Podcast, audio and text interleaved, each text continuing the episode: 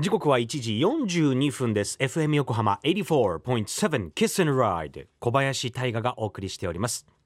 このお時間は守ろう私たちの綺麗な海。FM 横浜では世界共通の持続可能な開発目標 Sustainable Development Goals SDGs に取り組みながら14番目の目標海の豊かさを守ること海洋ゴミ問題に着目。海にまつわる情報を毎日お届けしております。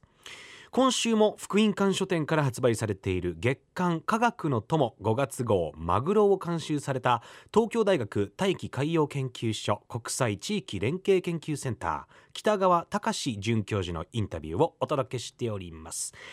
さあ北川先生はマグロや鮭などの海遊魚を研究されていますが最終日は北川先生が感じている海の変化について。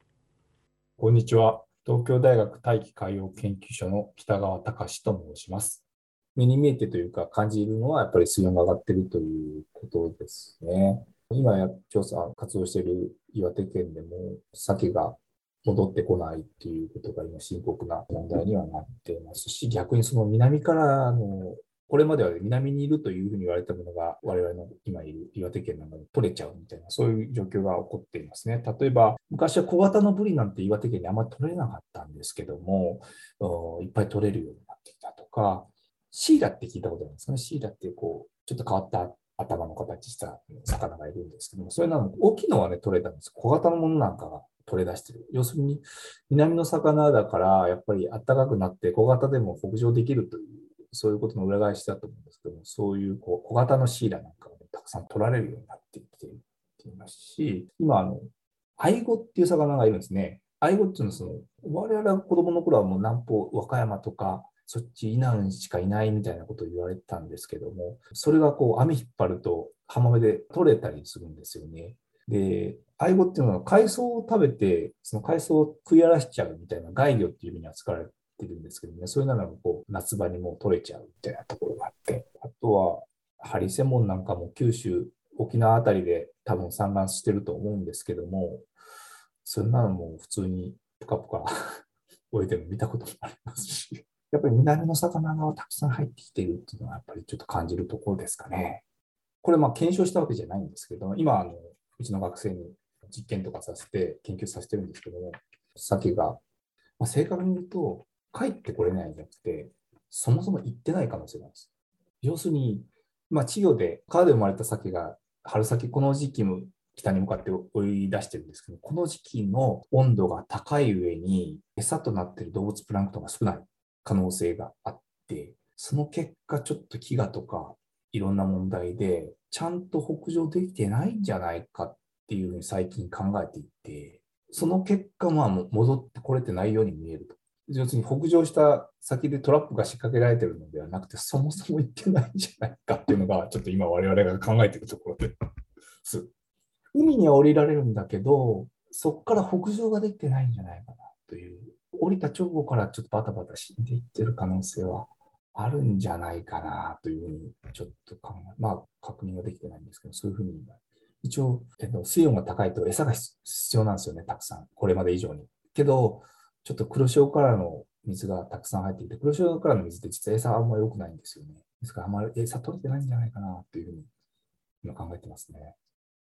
僕も地球温暖化っていうのはやっぱりちょっと否定はできないんじゃないかなとは、実感としてですね、あの思いますね。はい、あのやっぱり子供の頃、僕たちが桜の咲く時期ってちょうど4月7日前後の入学式のあたりだったですよね。それが今もう3月の終わりぐらいにこうかなり早まってるじゃないですか。僕はそういうところですごく実感するんですよね。で、やっぱり雪の量もやっぱり減りましたし、それやっぱり大気がそういうふうになってるんで、大気と海洋というのは密接な関係を持ってますから、海に影響が出るのはまあ間違いないだろうというふうには思いますね。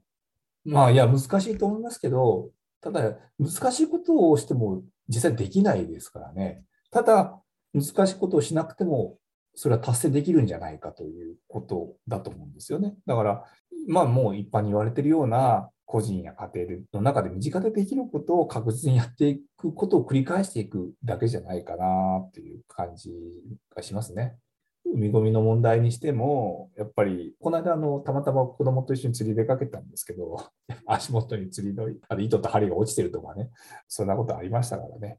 ですから、まあ、自分はゴミを出さないし、行ったら、まあ、そういうゴミを拾って帰ると、まあ、出さない限り減っていきますよね、基本的にはね。だから、そういうことを繰り返していくしかないんじゃないかなと思いますし、海ゴミ問題なんかもね、よくメディアなんかであの海岸に打ち上げられるゴミを見てると、外国語が書かれてるから外国から流されてきてるんだみたいなことがなされてるんですけど、確かにそれはそうなんだけど、けど全体の海ゴミ考えると、やっぱり基本的には日本人が出してるんだっていう、そういう自覚のもとでですね、やっぱり少なくとも自分は出さないということを繰り返していくだけじゃないかなというふうに思いますね。クロマグロっていうのはその皆さん身近でよくまあ、知った魚だと思うんですけど、生態としてはまだまだ分かんないことだらけなんですよね。日本近海を泳いでるんだけども、で、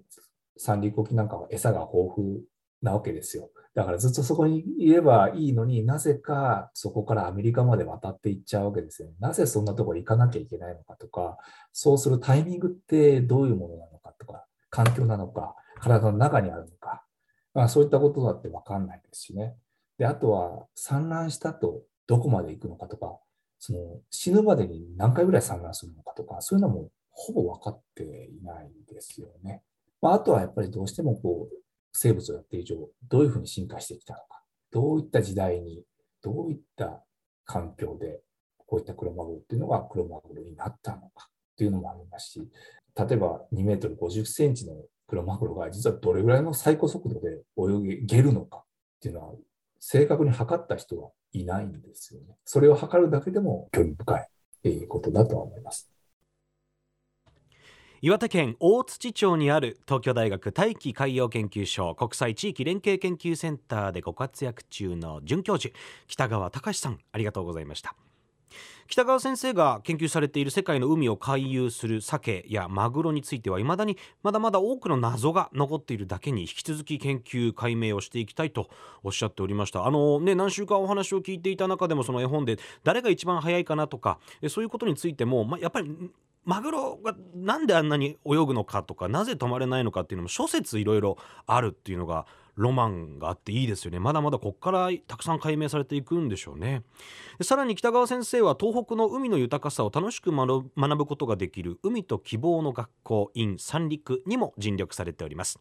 そんな私たちの身近にいる生き生きとしたクロマグロを感じられるのが北川先生が監修された福音館書店から発売されています絵本月刊科学の友5月号マグロ。今日はこの絵本マグロを1名様にプレゼントさせていただきます、えー、ということでご希望の方はメールでのエントリーお願いします。アドレスは kr.fm 横浜 .jp キスライドの頭文字 kr.fm 横浜 .jp あなたのお名前住所連絡先そして、えー、マグロ希望と書いてメールを送ってください。2週にわたってお届けしてまいりました。科学の友マグロ。そして北川先生の著書マグロは面白い耳の秘密生き様の謎についても詳しくは後ほど FM 横浜の特設サイト海を守ろうからリンクを貼っておきます。FM 横浜では海岸に流れ着いたゴミなどを回収し海をきれいにしていくために神奈川守ろう私たちのきれいな海実行委員会として県内の湘南ビーチ FM レディオ湘南 FM 湘南ナパサ FM 小田原のコミュニティ FM 各局。その他県内のさまざまなメディア団体のご協力を得ながら活動しています。また日本財団の海と日本プロジェクトの推進パートナーでもあります。FM 横浜守ろう。私たちの綺麗な海 Change for the Blue 来週もお楽しみに。